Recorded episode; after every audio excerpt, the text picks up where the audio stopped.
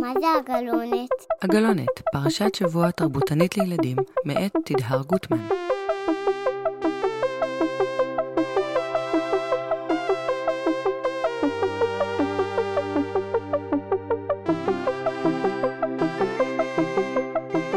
שלום לכם, אני שמחה שהצטרפתם אליי לפרק נוסף של הגלונת, והשבוע פרשת כי תצא. הפרשה מתחילה במצוות שקשורות ליציאה למלחמה. אבל בפרשת כי תצא יש הרבה מאוד מצוות. בעצם זאת הפרשה שיש בה הכי הרבה מצוות בתורה. מוזכרות בה יותר מ-70 מצוות בכל מיני נושאים. כבר אמרנו שבמלחמה יש הרבה מצוות שקשורות למשפחה, שקשורות לעבודה, מצוות שקשורות לחקלאות. הרבה מהן קשורות גם לצדק ולעשות את המעשה הנכון. דווקא מצווה יחסית פשוטה שמופיעה בפרשה, מייצגת בעיניי איזשהו עיקרון מאוד חשוב שעומד מאחורי הרבה מצוות, והיא מצוות השבת אבדה.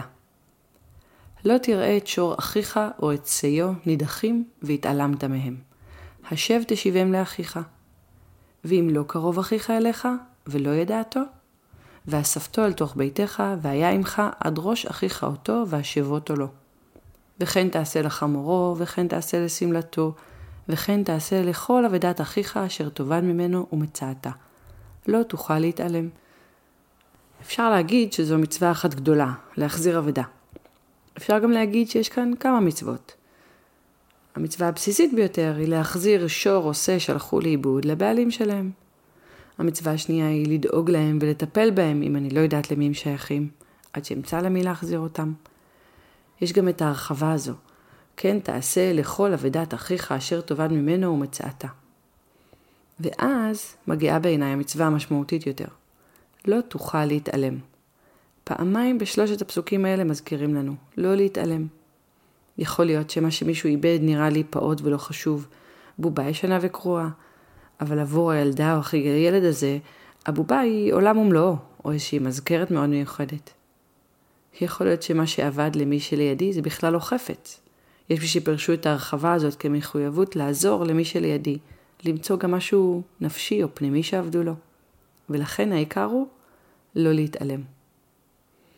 דווקא הפרשה הזאת שמלאה מצוות, מזכירה לי שגם אם אני לא שומרת הלכה, יש בתרבות היהודית עקרונות שמזמינים אותי לחשוב על האופן שבו אני מתנהלת בעולם.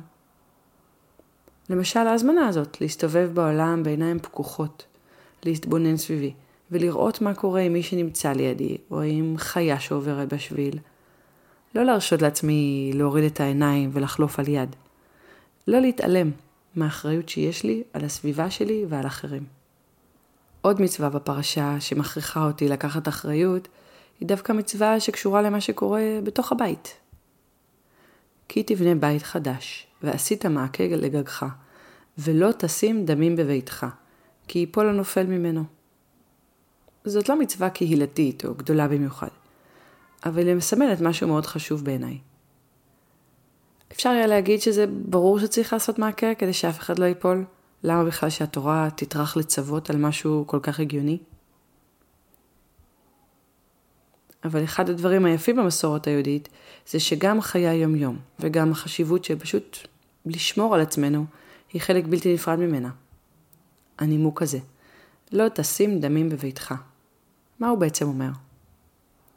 תקדישו עוד רגע מחשבה, תעשו עוד מאמץ, כדי שלא ניצור מצב מסוכן בבית שלנו, שלא נכניס את עצמנו למצב שיש דם בביתנו. וזה לא מישהו אחר יעשה. אם לא נעשה מעקה, זה אנחנו נעשה את זה לעצמנו. זה נימוק שמדרבן אותנו להקדיש מחשבה לתוצאות של המעשים שאנחנו עושים או לא עושים.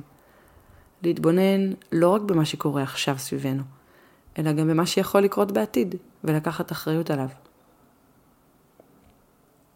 אני חושבת שבגלל זה מופיעה בפרשה גם מצווה למי שיוצא ומקים מחנה. במקרה של התורה זה מחנה עבור מלחמה. לסמן בעמוד מקום מיוחד מחוץ למחנה, ושלכל אחד ממי שנמצא שם יהיה יתד מיוחד, כדי שאם מישהו צריך להתפנות, הוא יוכל ללכת מחוץ למחנה ו... וחפרת בה, ביתד, ושבת וכיסית את צאתך. כן, כן, זו ממש מצווה לכסות אחרינו. ובעיניי זאת אותה צורת חשיבה כמו עם המעקה. תחשבו קצת קדימה. תנסו להבין מה היו ההשלכות של מה שאתם עושים עכשיו. איך ירגיש מי שיבוא לפה אחריכם. וקחו אחריות על התוצאות גם העתידיות של המעשים שלכם. תחשבו על זה בפעם הבאה שתצאו לקמפינג. העיקרון של לחשוב על אחרים מופיע בפרשה גם במתנות שיש לתת לעניים בזמן הקציר, המסיק והבציר. כי תקצור קצירך בשדך, ושכחת עומר בשדה. לא תשוב לקחתו. לגר, ליתום ולאלמנה יהיה. למען יברכך אדוני אלוהיך בכל מעשה ידיך. כי תחבוט זיתך, לא תפאר אחריך, לגר, ליתום ולאלמנה יהיה. כי תבצור כרמך, לא תעולל אחריך, לגר, ליתום ולאלמנה יהיה. וזכרת כי עבד היית בארץ מצרים, על כן אנוכי מצווך לעשות את הדבר הזה. גם בשעה שבה סוף סוף נהנים מהשפע של היבול, אחרי כל העבודה הקשה. אם כשקצרתי את השדה שלי, שכחתי עומר של שיבולים בשדה, אני צריכה להשאיר אותו שם, לא לרוץ לקחת אותו חזרה, אפילו שהוא שלי וכל כך התאמצתי כדי לגדל אותו. וגם תוך כדי הבציר והמסיק, לא לבצור את כל הזיתים וכל האשכולות. להשאיר את העוללות, האשכולות הקטנים על הגפן, כדי שכשיבשילו, לא אני אחזור ואבצור אותם, אלא העניים, מי שאין להם, יוכלו לבוא ולבצור אותם עבור עצמם.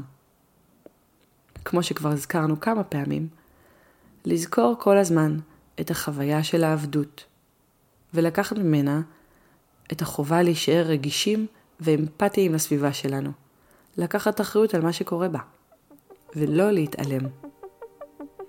עד כאן הגלונת השבוע. תודה שהייתם איתי. שבת שלום ולהתראות בשבוע הבא.